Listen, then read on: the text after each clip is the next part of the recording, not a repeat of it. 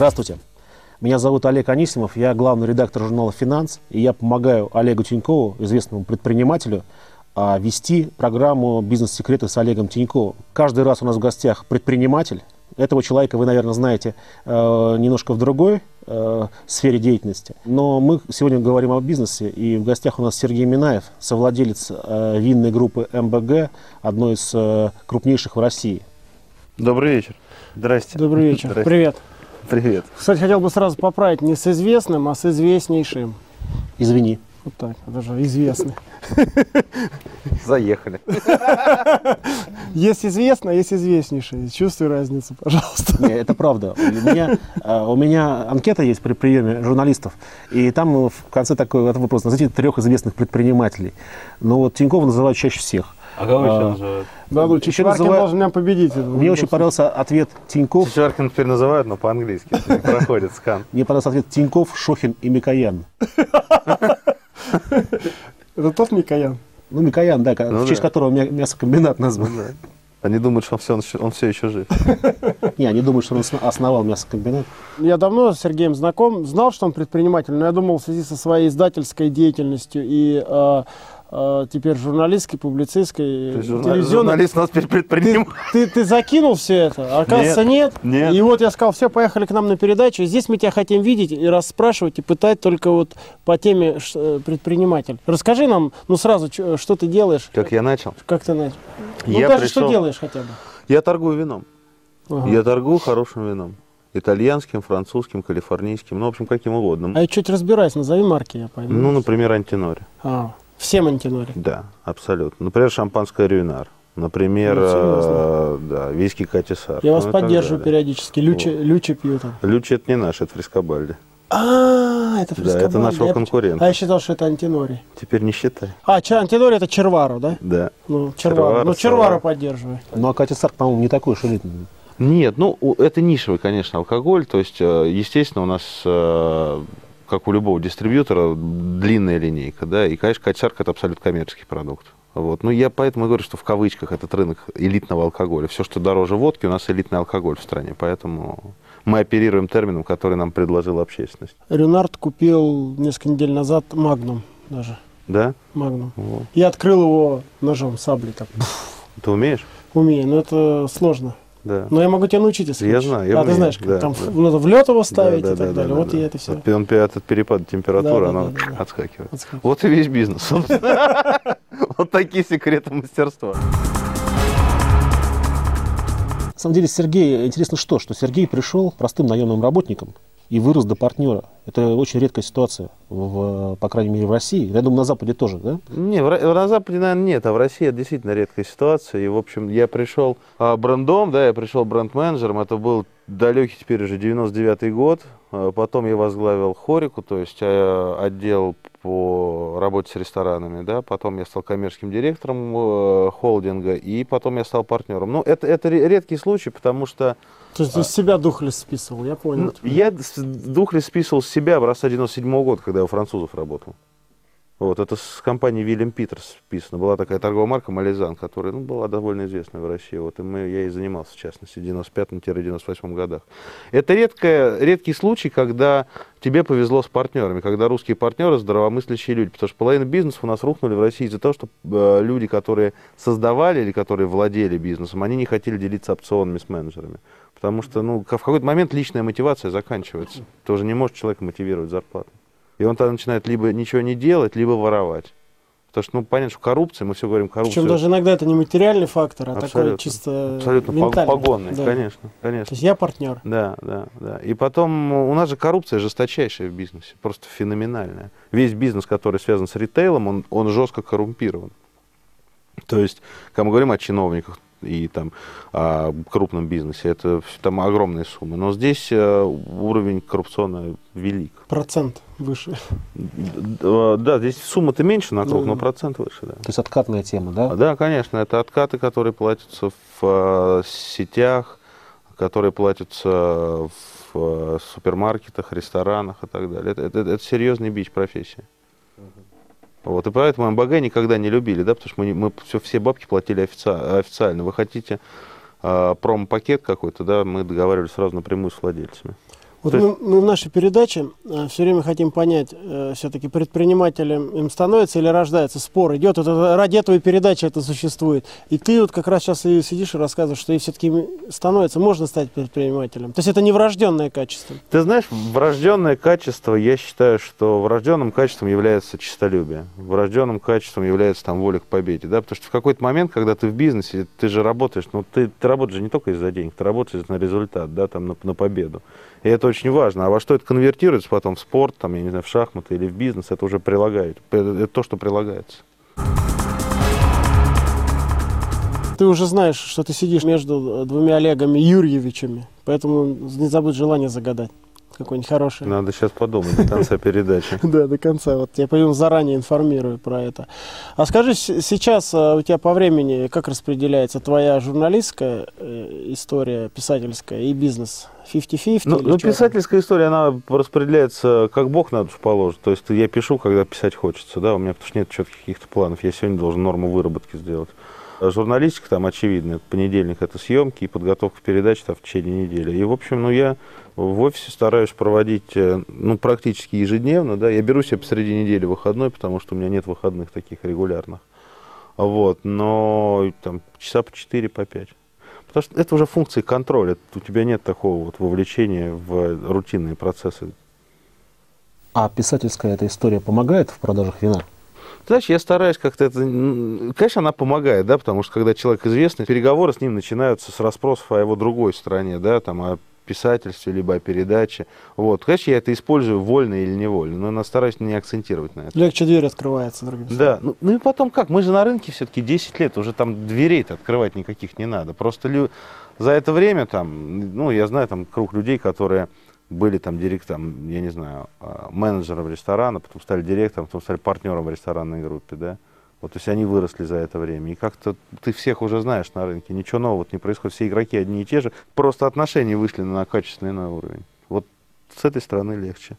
А так нет, ну ты приезжаешь когда к большому ритейлеру, он вкручивает тебе 12,5% маркетингового соглашения. Там ты можешь быть Лермонтовым, может быть Тиньковым, ты все заплатишь 12,5%. Ну. Бытует мнение, последнее время я не на рынке, ушел с Дарьей и с пивом, с Тиньковым, что ритейлеры как-то уменьшили свои аппетиты. Нет только увеличили. Ну и потом сейчас это обусловлено тем, что, в общем, многие из них в кризисной ситуации, да, угу. долговые обязательства, какие-то отношения между партнерами не выясненные, займы, которые они там, в котором margin call уже звенит. И, еще и, сильнее отжимать начинают. Конечно, они начинают отжимать, естественно, да, да. Я почему это взял? А, я встретился недавно случайно с владельцем Магнита. Это ага. очень, очень прикольный парень. Я его не знаю, мечтаю с ним Очень э, интересный. Просто Ты хорошо знаешь, да? Ну, познакомлю. Давай. Причем он сам ко мне подошел по блогу. Мы встретились в аэропорту Сочи, подходит парень, говорит, Олег, ты блог пишешь, мне очень нравится, я читаю. Ну, я узнал, я говорю, как фамилия ты его? Галицкий. Галицкий, я говорю, ты магнита хозяин? Он говорит, да, и вот мы так с ним познакомились. И вот я у него эту тему спросил, он говорит, слушай, да все гонят, мы уже давно ни с кого ничего не берем, никаких маркетинговых бюджетов у нас нету. Мы, говорит, мы требуем лучшую цену, и все. Магнит может быть, может потому быть, что он работает в формате дискаунта, да? Ну То да, это он жесткий такой дискаунт. Да, вообще, и я думаю, что, может быть, он и нет. Ну, я вот мечтаю, единственная сеть, над которой мы не работаем, по причине того, что мы никогда в, в этой нише не были. Сарков, ну, ну там все. все равно даже дорого. Вот да, уже бизнес замутили. Да, раз уже. Вот, вот секреты вот бизнеса. Быть предпринимателем. Секреты вот бизнеса. Сразу... Делаешь интервью и бизнес делаешь. Сергей, скажи, пожалуйста, а вот сейчас кризис как изменил структуру потребления? Винный рынок упал в среднем на 20-25% в сегменте от 8 до, скажем, 40 евро за бутылку. Если брать сегментированно по каналам дистрибьюции, то регионы просели у некоторых компаний до 57 до, 8, до 58 процентов. То есть по регионам э, э, с точки зрения моего бизнеса удар пришелся. То есть можно смотреть, какой регион наиболее депрессивный, да, по, по, по темпу падения. Да, да, да, да. И Поэтому как, можно и какие, сравнивать. Какие? Ну, в Красноярске были не очень хорошие дела. Я ну, назову, где дела хорошие, да? Угу. Это проще. Это Ростов, это Самара, это Екатеринбург. Ну и то там есть проблемы у дистрибьютора. Не у рынка даже, а у дистрибьютора. Ну, с другой стороны, тоже рыночные проблемы. И Казань. Вот. Ну, в Казани там все обусловлено еще волокитой с их местными чиновниками, с их сертификацией, которая вот у них в Уфе, да, она, она совершенно разнится с тем, что есть э, в стране. И там э, с ним бизнес вести очень тяжело с точки зрения документооборота. Ну, вообще алкогольный бизнес – это геморрой. Это, это огромный документарный оборот. То есть на складе там сидит у меня группа из 12 человек, которые занимаются только документами. Сертификат, таможенные декларации. Все это вот подкладывают каждый к накладным. А с точки зрения доходов, э, как, Это не как предпринимателя, где у тебя э, больше доходов? Э, В твоем винном бизнесе в основном или в писательском, в журналистском? Где вот? Ну, я сейчас зарабатываю, наверное, примерно поровну, потому что книжные контракты там, а, они идут раз в три года, да, потому что там издатель подписывает со мной контракт на три книги, да, и платит там большой аванс сразу. Мгм. Вот. э, Ну, журналистская деятельность, то есть то, что я, я имею в виду, то, то, что я делаю в программе «Честный понедельник», это базовая какая-то зарплата. Вот. Но бизнес, конечно, больше приносит. Мне всегда интересно, чтобы зарабатывать, скажу честно. Делать что-то, чтобы зарабатывать деньги. Вот писать книгу я начал разговаривать, там, эксом, еще с какими-то Да. ребятами. Называют суммы, не буду Смешные. стесняться, 20, там, 30 тысяч долларов. Что-то кто-то 50, там, и то с какими-то оговорками. Не, я думаю, Ну, что это 50 смешно. никто не даст. Да, да. То есть, а можно ли в России, или ты считаешь, когда-либо, или Я сейчас... заработал это- миллион долларов. А, ну вот это уже суммы, которые, так сказать, Ну, для этого могут надо- мотивировать, Да, ну, писать. ну, для этого надо продать, там, да, в общем, это сущий пустяк. Для этого надо только продать 700 тысяч экземпляров первой книги. Это пока никому не удавалось. Вот, я продал. И 700 тысяч первый? я духлес, духлес, да, за несколько, вот за сколько, за У меня три... два, я знаю. Один в Италии, Да. Олег был в гостях, видел, стоит. а Один, в... я, я две купил из 700 тысяч, один Вот. в Москве. Это вклад. А их меня поддерживает со всех сторон. Винный бизнес, передача, книга. Вот, на самом деле, э, ну, я там на сегодняшний день выпустил четыре книги, там, и совокупный тираж сейчас там за полтора миллиона. Мгм. Там, за полтора, там, тысяч миллион шестьсот с чем-то. Но это очень высокий показатель. А кто самый в России больше всего заработал на книгах? Я думаю, что Донцова. Я думаю, что Донцова или Марина, потому что они дети, там, Донцова, насколько я понимаю, пишет 12 книг в год. То есть книга месяц. Это пейпербэк, это книга в мягкой обложке, но это очень много. То есть у нас писатели-миллионеры уже есть, ну уже есть, хорошо. есть. Я думаю, что Лукьяненко заработал очень прилично в связи с дозорами. Акунин, безусловно. А, Акунин Акунин, лидер, да. конечно. Акунин ну, лидер по А тиражам. Пелевин? Вот он мне нравится, но он, но он не я, зарабатывает. Я да? не думаю, что да, что он, он какие-то баснословные деньги заработал, потому что я не знаю, что творилось в эпоху, когда он был гиперпопулярен, Чапаев Пустота и Generation P. Все-таки тогда был другой рынок, там не Мгм. платили тех денег авторам, которые платят сейчас. Вот, а последнее время, ну, это там тираж 100-120 тысяч. В общем, это очень приличный тираж все равно. Очень приличный. Мгм. Вот. Ну, я там серьезные какие-то фактурные деньги получаю сквозь тиража в 50 тысяч. Но А на Западе вот уровня твоего писателя, сколько бы это в Америке такой человек получил? я выпустил эту книгу в Америке, я бы, наверное, миллиона полтора, может, копий продал бы. Вот. Ну, заработал бы в лоб, наверное, тоже миллиона полтора. Ну там, по-моему, больше платят. Там из любой персоны, которая сделала какой-то шаг, да, там полшага выдающийся, сразу делают медиа-историю, да. Есть масса писателей, которые в Америке изданы сотнями тысяч копий, у нас они там мало, мало кому известны. Тот же Брэд Истон Эллис, да, который американский психопат написал «Игламораму», он там заработал огромные миллионы. Потому что к этому сразу киноиндустрия подключается, к этому подключаются а, телевизионные истории. Здесь человек сразу масштабирует, из него делает звезду. У нас же нет, у нас это как все проходит так фоном.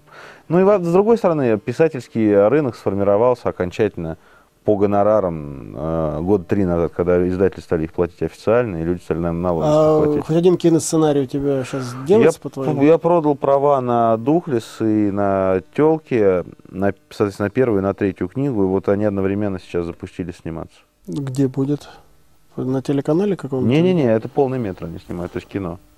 Ага. Полное, Ну, полнометражное кино. якобы там тоже должны неплохие деньги платить за сценарий, да? Ну, сценарий это сотни тысяч, да. Вот если там ги- гиперпопулярная книга, то это так. Сергей, вопрос. А у тебя же есть издательский бизнес, да? У меня это игрушки. это, это, это игрушки.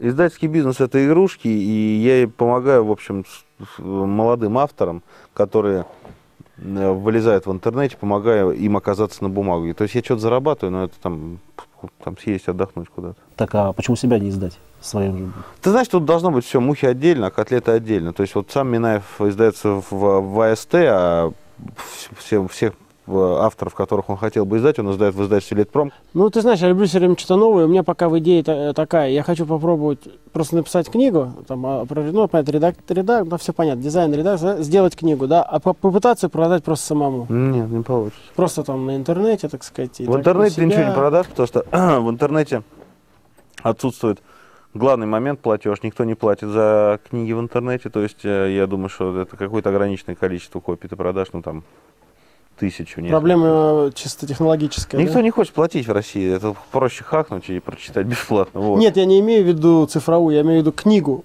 через сайт. А, продавать. через сайт, ну тут тебе надо будет ввязываться в систему доставки, да, то есть завязываться с Озоном, например. Сергей, все-таки, а попробовать масштабировать вот этот литературный бизнес, Литпром, Не хочу, неинтересно. Понимаешь, это такой арт-проект, и для того, чтобы масштабировать бизнес, надо строить издательство. Для того, чтобы строить издательство, мне надо потратить, ну, там, 3-4 года и а, войти в такой клинч с большими монстрами, да, с AST и с XMO. Для этого нужны будут инвестиции, там, несколько десятков миллионов, которые пулять в рынок не хочется. Ну, и там длинные деньги очень. а на что инвестиции несколько? Ну, для того, чтобы построить дистрибьюцию, для того, чтобы там наладить типографские всякие эти дела. То есть это такой серьезный бизнес. Ты должен, пре- прежде всего, должен получить книжную полку. Как работает мой друг Костя Рыков со своим, например, э, поплитом, да? Они делают яркие проекты и продают их э, мейджору. Так проще работать, как А sublabel. если э, аутсорсинг, розница так, э, печать так, все это, это все можно сделать, это геморрой. Мне это не интересно. Я не хочу заниматься построением другого бизнеса. Я не поленился, поехал на выставку, которая недавно происход- Да, проходила да. в ВДНХ.